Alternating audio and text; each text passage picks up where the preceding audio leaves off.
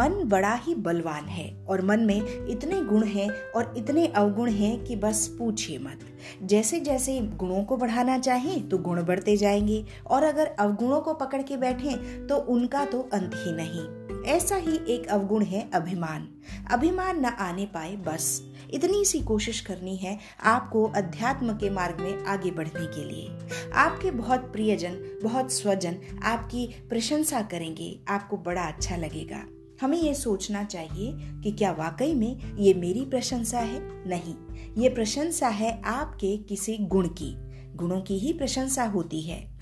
ये गुण आपको किसने दिया? ये गुण दिया आपको ईश्वर ने। तो आप ये जाने कि ये ईश्वर की प्रशंसा है। तो जब भी जब भी कोई आपकी प्रशंसा करे, नतमस्तक होकर उसे स्वीकार ज़रूर करें, पर अपने मन में कहें कि, हे प्रभु, आपने मुझे ये गुण दिया, इसलिए मेरी प्रशंसा हो रही है। और ये आपकी ही प्रशंसा है। आपका धन्यवाद।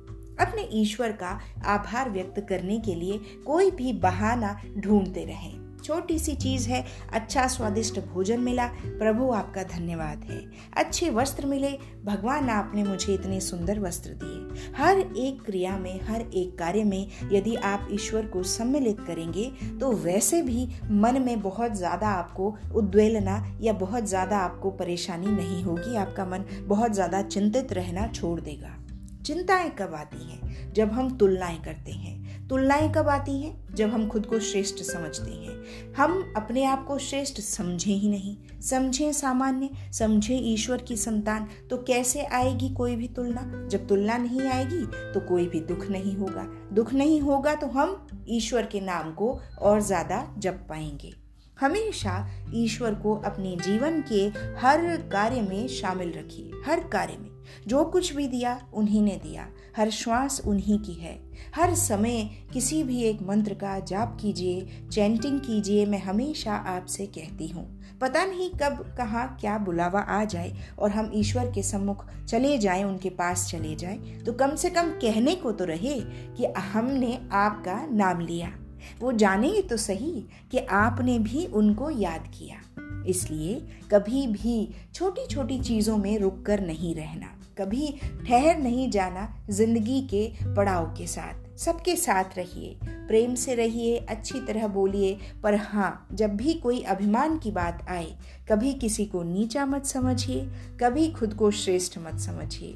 अपने आप को बार बार झुकाइए बार बार झुकाइए। हो सकता है हम में हज़ार सदगुण हो सदगुणों की खान हो, पर ये दिए किसने? किसी और ने। तो इस पे हमारा कोई अधिकार नहीं। इस पे हमें अभिमान की कोई गुंजाइश नहीं। इसलिए स्वयं को हमेशा बिल्कुल विनम्र बना के चलिए। और और अपने आप को बार बार ये टटोलते रहिए कि कहाँ मुझसे गलती हो रही है। कौन आपको रोज कहेगा कि आप में ये गलती है? अच्छा अगर किसी ने कह दिया तो उस समय तो हमें बड़ा क्रोध आ जाता है। जैसे ही हमारा अहम एकदम आहत हो जाता है, बिल्कुल कोई नहीं कहेगा आपको। इसलिए खुद टटोलिए। जब खुद टटोलेंगे तो किसी को कहने की ज़रूरत नहीं होगी। दूसरा, आपके बदलते स्वभाव को देखेगा। आपकी विनम्रता को देखेगा। इसलिए कहने का अर्थ है, मन के एक एक एक एक अवगुण को धीरे धीरे दूर करते जाइए और ईश्वर की समीपता के लिए अपने मन के द्वार खोलते जाइए। वो वहाँ बैठे हैं आपके इंतज़ार में कि आप उनका नाम कितनी बार पुकारते हैं। ये सभी जो हो रहा है, रोज खाना, पीना, सोना, उठना, ये बिल्कुल एक साथ चलेगा। इसी में बहुत सी अच्छाइयाँ, बहुत से सुख, बहुत सी बुराइयाँ आएँगी। पर फिर भी इन सब के बीच भी आप ईश्वर को कितना याद करते हैं, वो वहाँ बैठकर ये देख रहे हैं। तो अपने मन के द्वार खोलिए अच्छे सद्गुणों के लिए और अवगुणों को खत्म करने के लिए। तो चलिए, आज की बात यहीं तक। हम फिर मिलते हैं किसी और एपिसोड में। मन को अच्छा रखिए, बहुत विनम्र रहिए और अपना बहुत सारा ध्यान रखिए। Thank you